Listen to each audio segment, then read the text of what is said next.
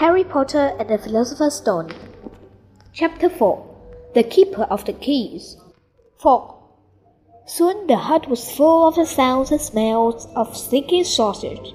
Nobody said a thing while the giant was working, but as he slid the first six flat, juicy, slightly burnt sausages from the poker, Dudley fidgeted a little. Uncle Vernon said sharply, "Don't touch anything he gives you, Dudley." The giant chuckled darkly. "You're a great pudding of a son. Don't need a fanny anymore, Dudley. Don't worry." He passed the sausages to Harry, who was so hungry he had never tasted anything so wonderful, but he still couldn't take his eyes off the giant.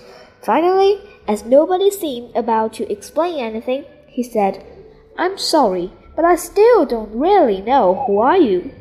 The giant took a gulp of tea and wiped his mouth with the back of the hand.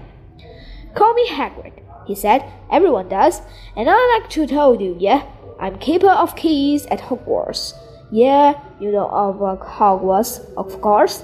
Uh, no, said Harry. Hagrid looked shocked.